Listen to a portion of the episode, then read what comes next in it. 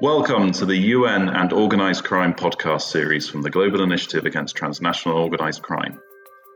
As multilateralism itself comes under intense pressure, and as transnational organised crime continues to succeed, expand, and diversify, we'll analyse the UN responses to the issue with some of the world's leading experts as we try to unpack diplomatic discussions, policy developments, and programme implementation.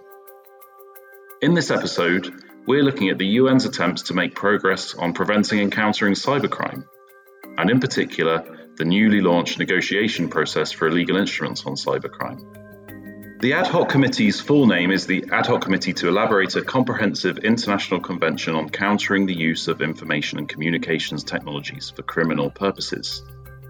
This long and confusing name itself is a product of negotiations and is an indicator of the lack of consensus among UN member states on the issues that they are discussing. The title has no mention of cybercrime, for example. UN member states have long been divided on the issue of whether a new legal instrument is even required, with Russia and other countries such as China, India, Brazil, and South Africa long advocating for a new legal instrument. In opposition, Western countries and others who have already signed up to the Council of Europe Budapest Convention have been opposed to the concept of a new instrument. Following years of political impasse, the United Nations General Assembly passed a resolution in 2019 kicking off this process. Importantly, the resolution tabled by the Russian Federation did not reach consensus, so had to be passed by a vote. COVID and other political disagreements held up the process further until the first meeting was finally held in New York from the 28th of February to the 11th of March earlier this year in the days following the beginning of the Russian invasion of Ukraine.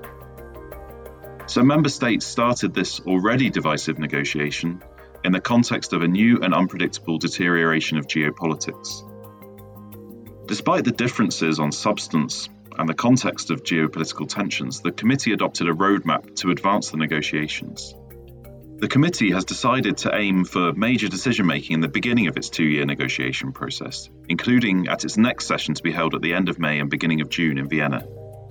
Major issues such as definitions of cybercrime, what types of crime to include and criminalise will be addressed, along with complex issues regarding data, human rights, and privacy.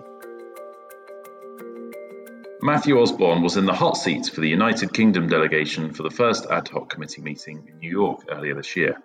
He's an official at the Foreign and Commonwealth and Development Office Cyber Policy Department based in London. Matthew, welcome to the UN on Organised Crime podcast. Thanks for having me, Ian.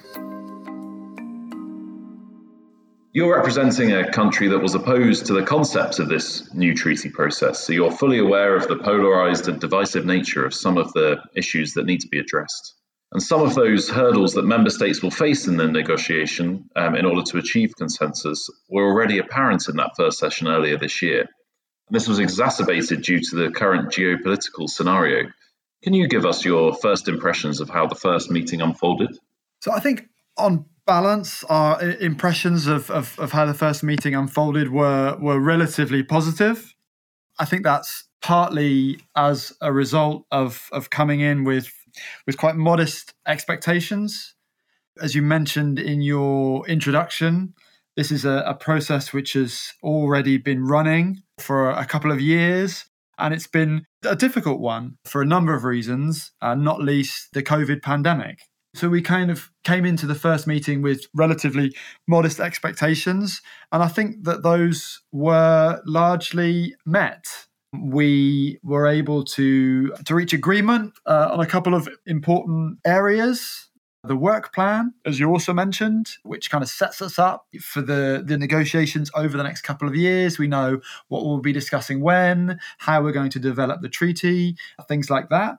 And then we also agreed on the, the structure of the new convention at the level of, of chapter headings. And that's important because obviously it gives us a, a skeleton to, to build the treaty from. So I think you know, taking everything into account, it was it was a good first session, and it's laid some some useful foundations for the coming sessions. Thank you, Matthew. Um, can you just uh, briefly um, describe how the the invasion of Ukraine, which had just begun a couple of days earlier, kind of impacted on the meeting? Were there statements? You know, we've seen in the in the media walkouts and uh, and other things with regard to UN meetings. How did that unfold in the first session? You're absolutely right. It was, I think, you know, four or five days after the the invasion started that that we began the AHC meeting, and you know that obviously provided a grim backdrop to our work. You know, everybody was was very aware of, of what was going on. We obviously, as the UK, have, have taken a very strong position with regard to Russia's actions.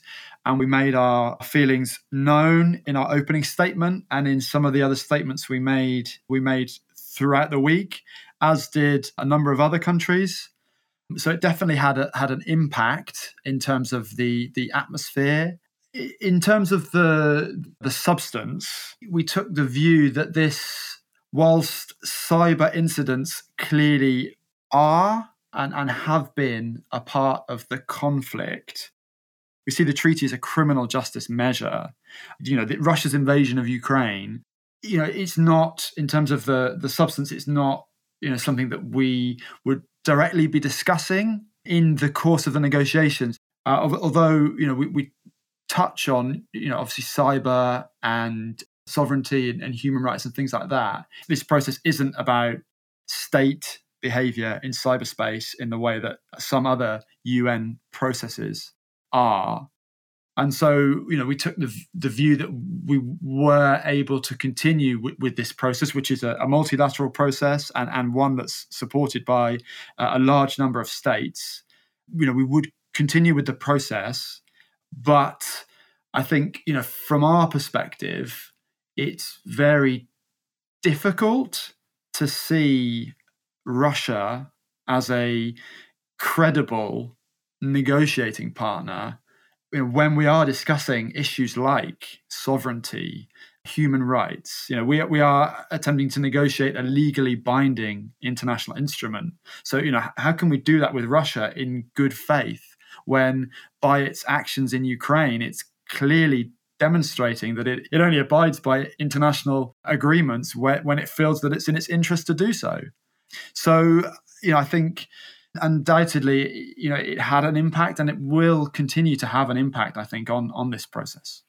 Thank you. And clearly, you know, the, the invasion and the, the political fallout will continue to shape all multilateral processes to some extent over the coming years. But you've laid out exactly how it, it affected the first meeting and, you know, what you're expecting for the future meetings. And, you know, it doesn't help with regard to the search for consensus on these issues. So, despite all of this, you know, you mentioned that there were some areas of relative agreement in, in the first meeting. Could you kind of briefly spell out in a bit more detail what they were and, and what was agreed for the process moving forward? So you know, we we had specific agreement on those on those two products. Beyond that, we spent some time discussing the scope and objectives for the new treaty. The chair Uh, attempted to agree a kind of provisional document setting out the scope and the objectives. But after several rounds of discussion, we weren't able to, to, to reach consensus on that. And, and, you know, there are various sticking points. But I think I think it was still a useful exercise. You know, we were able to hear from different states and and stakeholders as well and to get a, a, better sense of where people's priorities lie and, and where we might be able to, to find common ground, and also where it's going to be more difficult to do so. In terms of those areas where it does seem easier, shall we say, to find common ground, I think you know that there's there was a lot of agreement around the scale of the challenge we're facing, the need to do more I know that some stakeholders don't see the need necessarily for a new treaty, but I think you know most people agree that that this is a growing problem, cybercrime, and, and we need to do more to deal with it. Beyond that, one of the biggest questions is around the offences. You know, what do we criminalise? And there are clearly a range of views there. But I think most states agree that there are a set of core cyber crimes that we can start with, the so called cyber dependent crimes. I think everybody agrees that th- those should form part of the the convention. Um, what what what you add to that, what we add to that, I think that's I said one of the, the areas that's going to be up for discussion. There's a lot of agreement around capacity building, the need for more capacity building, the need for more international cooperation. We agreed within the the structure for the new treaty, we agreed that there should be a chapter on prevention. So, at the general level, at the kind of level of chapter headings, if you like, there is a good a good deal of, of, of agreement that these should be the areas that we're looking at. But you know, the devil's going to be in the detail, and when we get into the detail, I think that's when we'll start to see divergent views. Okay, and what do you think will be the most pressing areas of disagreement in the next meeting, for example? I mean, do you think it will be around sovereignty, human rights? You know, what, what do you expect?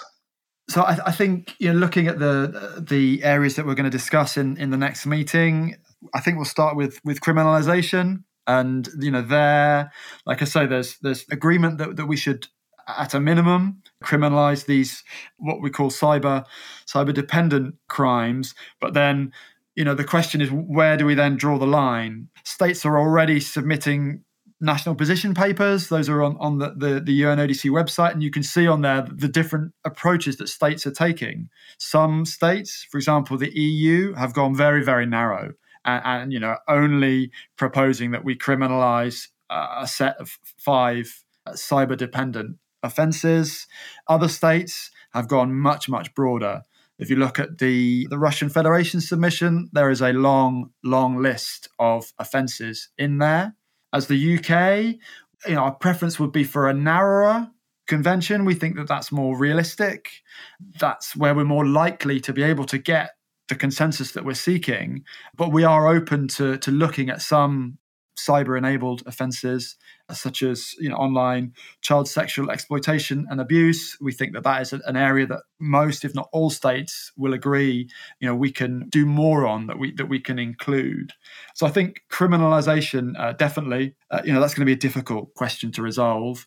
You mentioned human rights and sovereignty. When we were talking about the scope and objectives at the first session you know those were two of the areas that that were regularly brought up many states including the UK and, this is an area that that also many multi-stakeholders raised. Uh, you know, many of us would like to see strong human rights protections in this convention because it, you know, it has the potential to, if, if uh, drafted in a certain way, you know, to restrict human rights, and we absolutely don't want to see that. So, so we're very keen for a uh, for, for strong human rights protections you know other states argue that this isn't a human rights instrument that you know we don't need necessarily such such protections. So that's clearly going to be another area of discussion. And then on on sovereignty in the discussions sometimes the two are linked. You know human rights on the one hand sovereignty on the other hand. I'm not sure that that's necessarily a helpful way forward. We know that some states want uh, references to sovereignty in the convention we are not proposing that at this stage. We, we don't see why it's necessary to the functioning of the of a convention, but undoubtedly that's a that's a, a you know a debate that we are that we're going to have to have. Thank you, Matthew. Uh, clearly, from everything you've explained, you've got your work uh, cut out ahead of the next session, which is at the end of May, beginning of June. Um, and good luck to you and all the other diplomats that will be attempting to make uh, make progress in that next meeting. Thanks, Ian. Very, very much, uh, very much looking forward to it. Thank you for listening to this episode of the UN Organised Crime podcast, which was focused on the UN Cybercrime Treaty negotiations. From what we've heard, the issues are complex and they reflect the complex nature of cybercrime. Understanding the criminal markets and social harms and impacts of cybercrimes will be key to building an effective treaty, and civil society voices, including the voices of victims, will be vital. As a civil society produced podcast series, we hope that this podcast will bring this process to a wider audience and encourage debate and engagement between member states, civil society, private sector, academia, and others. You can subscribe to the UN Organised Crime on Apple Podcasts, Google Podcasts, Spotify, or wherever you get your podcast series. You can find more information on globalinitiative.net.